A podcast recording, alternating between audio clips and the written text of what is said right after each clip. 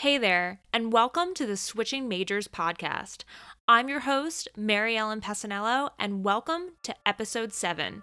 How the hell do I write a cover letter?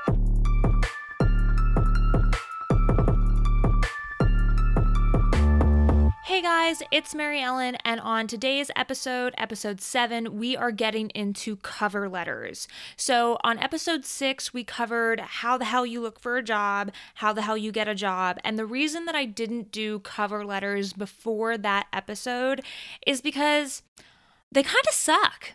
And I gotta be honest, with a lot of more contemporary and progressive employers, they're really falling away from the necessary documents that you submit when you do an application. So, yes, I can tell you that there are some employers that do not require cover letters anymore. I think I applied to a job at Roku where they did not need a cover letter from me. So that's awesome. Um, we're definitely headed in the right direction. But for now, some companies do still require them. So in this episode, we're going to dig into how you structure a cover letter and what you add into it. I just want to disclaim I hate cover letters. I think that they're so annoying. I never know what to write. I never know if I should be catering it specifically for that job or not because writing that much of a letter really takes a lot of time. And does anybody actually read it? I don't know. As a hiring manager, I can tell you that for the people that I've interviewed, I have never seen a cover letter. Like, I don't know if HR is just hoarding them or if they're keeping them in like a permanent file or if they're even looking at them. But as a hiring manager, I have never seen a cover letter. And that is why I really hate this necessary evil that we're about to unpack. So, in my mind, I actually like to think that there are two types of cover letters. One is the informal email, and the other is the formal cover letter that you need to submit online with your application to a job. So, let's do the email one first. The email type cover letter is used when you're asking for that referral or when someone reaches out to you and says, Hey, Mary Ellen, send me your resume. We have a great opportunity at the company. Whether you know this person very well or not, I don't care. If you just attach your resume with barely any body to that email, I'm going to lose my shit. Like please don't do that. That that is just so so difficult on the person receiving that email. So let's do a tangible example of this. I've been mentoring a young woman who just graduated NYU. Her name is Sasha. She graduated in May of 2020 and she recently just started her first job at CBS Viacom within their direct response ad sales team.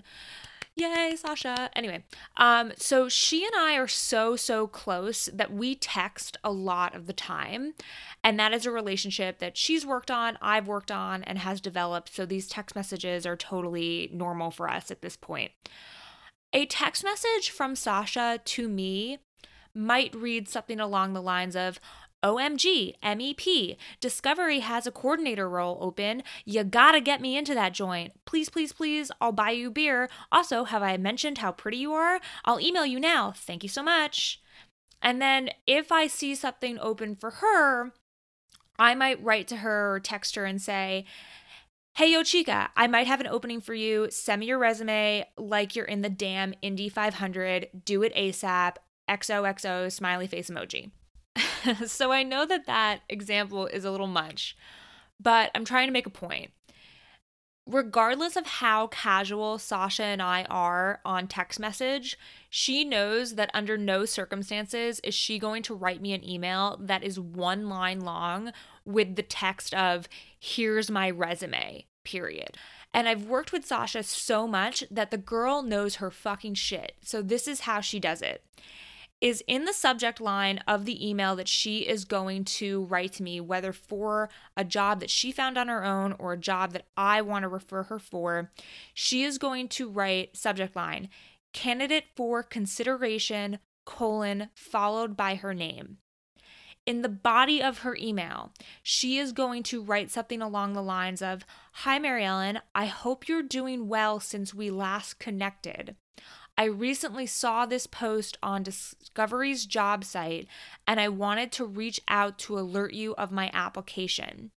She's going to include the title of the job and then she's going to hyperlink the job posting to the job title that she wrote out in her email. I'll give you guys a hint. That makes our emails look professional as fuck.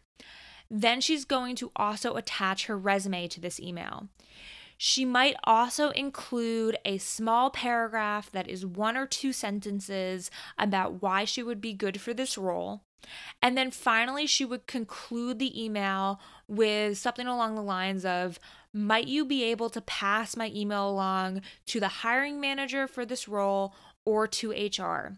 And then she would say something like, Thanks so much. Maybe she would add a Let's get together soon. She would sign her email like Best Sasha. She would make sure that her email signature has her cell phone and any pertinent information that she deems necessary in it, and then she would hit send. So, in this email, Sasha has done a couple of things without blatantly doing it. She has represented her writing skills in a more casual yet professional email, quote unquote, cover letter. She has shown that her and I have a pre existing relationship, so I can vouch for this referral. She's explained why she's going to be a good fit for the role.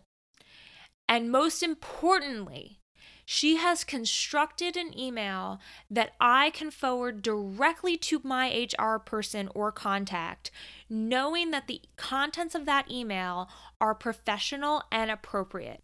An email like this honestly makes my life so much easier. So, if we're keeping with this same analogy, what I would do from there is I would read Sasha's email. I would be like, oh, this is like totally fine. I don't need to change anything. I don't need to explain anything. And then I would forward that email over to my guy at Discovery, Justin, who's super dope, super awesome can't wait to tell him about this podcast and helps me try to navigate all of the referrals that I do within the company. So I would just email him and say, Hey, Justin, can we consider Sasha? See below. Best Mary Ellen. So, what Sasha has done is she's taken all of the legwork off of me and she's made it low effort for me to actually get her resume in the hands of the person that it belongs to.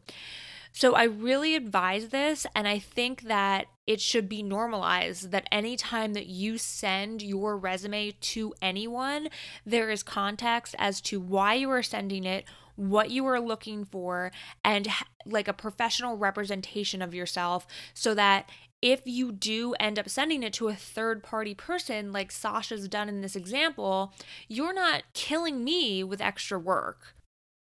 So, now let's discuss those formal cover letters that are required in a lot of job applications. These are still mandatory for some job application sites.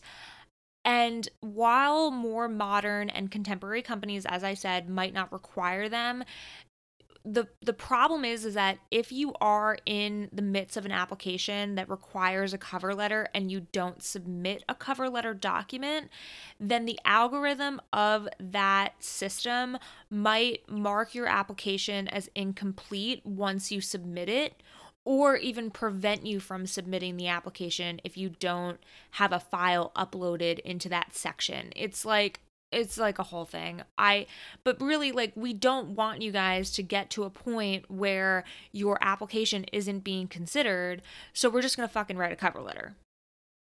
Now, if you are applying to a lot of jobs at a lot of different companies, just like you should be, you're probably going to be reusing this cover letter in one way or another as you go through your job applications.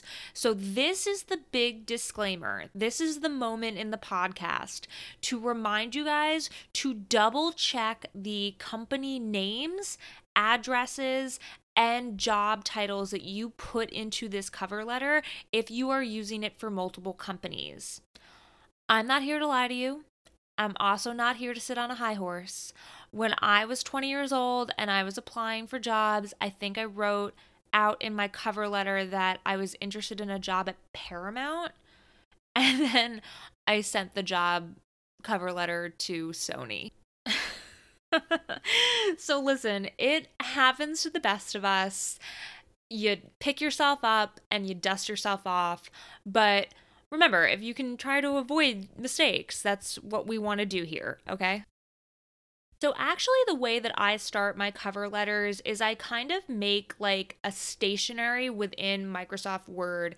And I do that by going into my resume in my table format and I copy and paste the first two rows of my resume into a blank Microsoft Word document to make my cover letter. So, if that was a little confusing, all I'm basically doing is I am stylizing my name, my cell phone number, my email address, and my professional website or LinkedIn account at the top of the document so that it looks just a little bit more concise with my other materials and a bit more professional. So, as you move down the letter, let's remember that it is just that a letter. So, typically, when you are writing a business letter, you need to include the company that you are writing to and the address of said company. It's archaic. I know you're clearly not mailing this thing via USPS. So, the way that I handle this is if I am applying to HBO, I write HBO, and then I Google HBO offices, New York City, and whatever address comes up there, I put it in the cover letter. We do want to be updating these addresses depending on the job that we are applying to, because naturally, if the job that you're applying to is in Burbank for HBO, that's a different company address. This is just in my mind, a little nuance that shows a nod to the fact that this is a fresh cover letter for the job that you are applying to in the city that you're applying to. And another way that we can also nod to the cover letter's individuality is by including a date, which I also do. So I will date all of my letters. You should be dating a letter, but I also want to make sure that the date on that cover letter matches the date of my application. So this is doing two things. One, it's telling whoever receives that letter that I applied with a letter that I quote unquote drafted that day. And it also challenges me to go into every cover letter draft that I have, spot check it to make sure that I'm writing to the correct company and the, the correct job posting, and then redate it to the most current date so that I stay on top of my shit. Does anyone actually pay attention to where you're addressing this letter or the date on this letter? Again, I have no clue. However, we are not going to compromise anything with these applications. So if you have a room within your application where someone could pass judgment on something, we are making sure that our game is on point to avoid that at all costs. Now we're ready to actually start writing our cover letter. And if you do a quick Google search on how to write a cover letter, and if you look at various articles about it, there is a lot of opinion about using the phrase to whom it may concern. A lot of career coaches advise that you should be addressing your cover letter to the hiring manager specifically.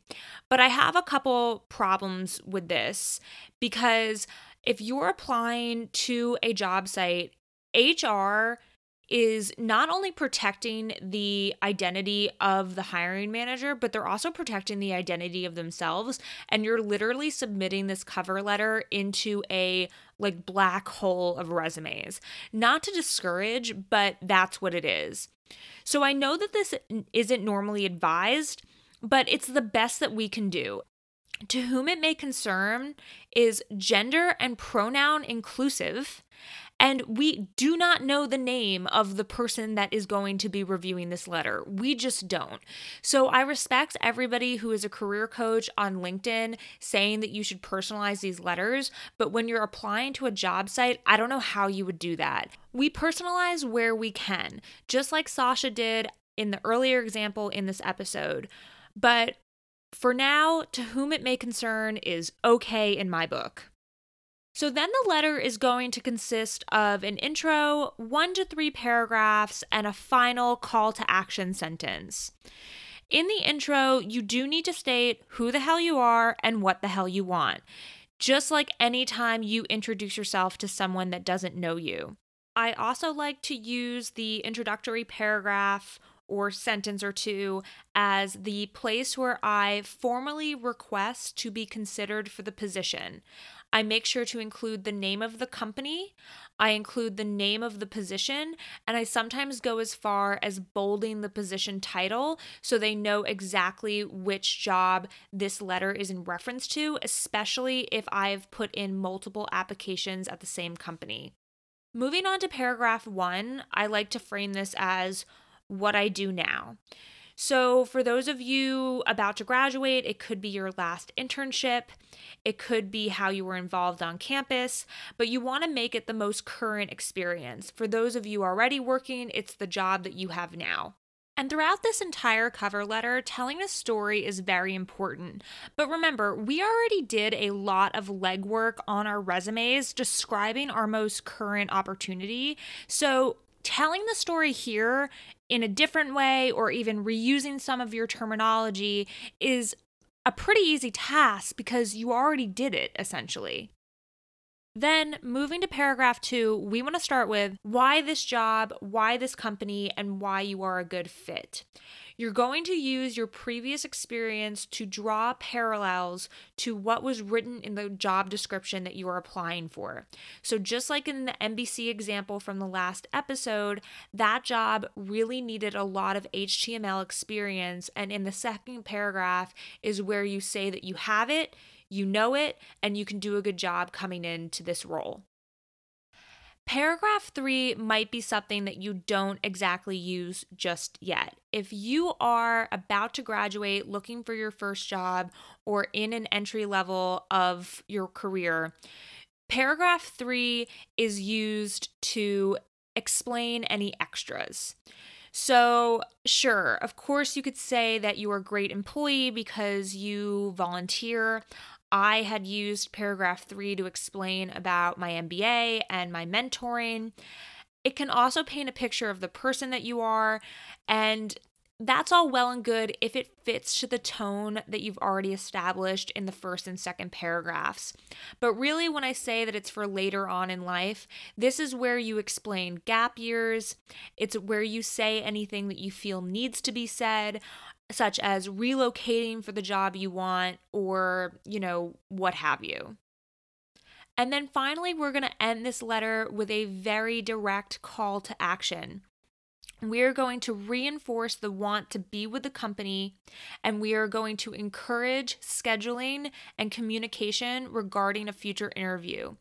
You are basically inviting HR to take further steps in hiring you. And you want to be very direct here because remember, like we talked about with the thank you notes, letters are very hard to respond to if they don't directly say, Can you do this for me in the future? or pose a direct question. So, now some don'ts. I have tried very hard in my corporate life to phase out the word love in my professional correspondence. It's like such a chick move. I'm the whitest girl you'll ever meet in your life. But when you say, I would love this job, I would love this opportunity, it adds fluff to what you're saying and isn't the most professional way that you could phrase that. So let's cut out love. Then, if you are a recent graduate or even going for that second job, please don't use the word learn. Learning is for college, working is for working. So, while I personally wouldn't totally dismiss a cover letter because someone says that they want to learn everything they can in their new opportunity, I know hiring managers that hate that. So, let's just avoid it at all costs. Remember, we also want to talk here in percentages. We are going to be very careful in our cover letters, just like we were in our resumes, to not release any proprietary company information for the company that we're currently working for. So when we write our cover letters, we are talking in percentages and we're saying things like increased by 13% or increased threefold. Hopefully, by now, you all are noticing the theme of one page with your application materials, and that is what we should aim for with the cover letter. But just because we have a limit of one page doesn't mean that this cover letter can't be short we want to make sure that we allow ourselves the paragraphs that we need to, but that those paragraphs maybe aren't run ons or super long. We want to be sure that we are condensing our thoughts when we write a cover letter. You can even use bullets if you feel like it better represents what you're trying to say, but I just wouldn't overdo it. I would maybe cap it around three.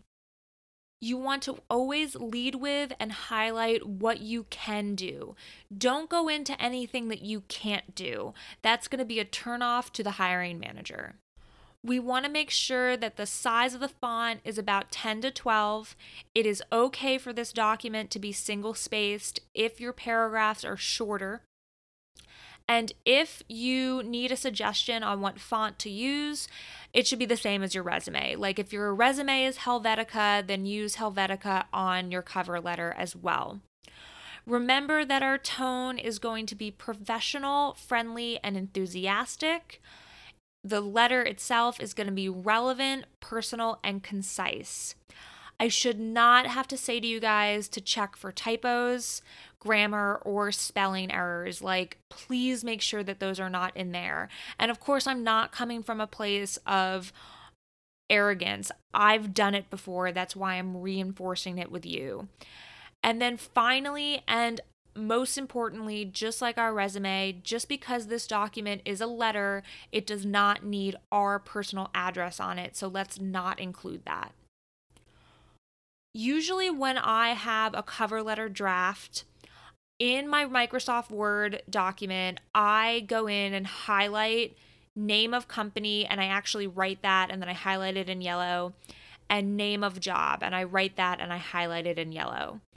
And typically, these cover letters, I'm kind of going for the same job, but at an array of different companies, so I can recycle them. It's not like the most advised tactic, but I'm also not going to lie to you. And then from that Microsoft Word document, every time I want to apply for a job, I go in, I remove the yellow highlighting, and I customize the name of the company and the job position. And then I reread it, I double check it, triple check it, and then when I am ready to submit this document, I save it as a PDF. And my naming convention is Pesanello cover letter, the date, so the month and the year, and then whatever company it is for. Remember, this naming convention is so important because we don't want to accidentally attach a cover letter for CBS when we're applying to a job at NBC. I over here have made that mistake enough for everybody listening. So that's really much all I have for you guys here. I mean, I know this was probably the shortest episode that I've recorded, but I wouldn't put too much stress on your cover letters. I think that there is a way to be brief, concise, and to really represent yourself thoroughly and professionally with a very short letter. It's almost easier if you are graduating college because everybody knows where you stand and what you're doing. If you are looking for that second job, Let's not even mention why we want to leave our present job. Let's keep it positive. Let's keep it forward thinking. And let's really highlight ourselves here. All right, so thanks, guys. This was episode seven of Switching Majors. My name again is Mary Ellen Pesanello. You can hit me up on maryellenpesanello.com and DM me, ask me questions. I'm here for you. I really want to help you guys launch your careers. So thanks so much for listening. And until next time, this has been Switching Majors.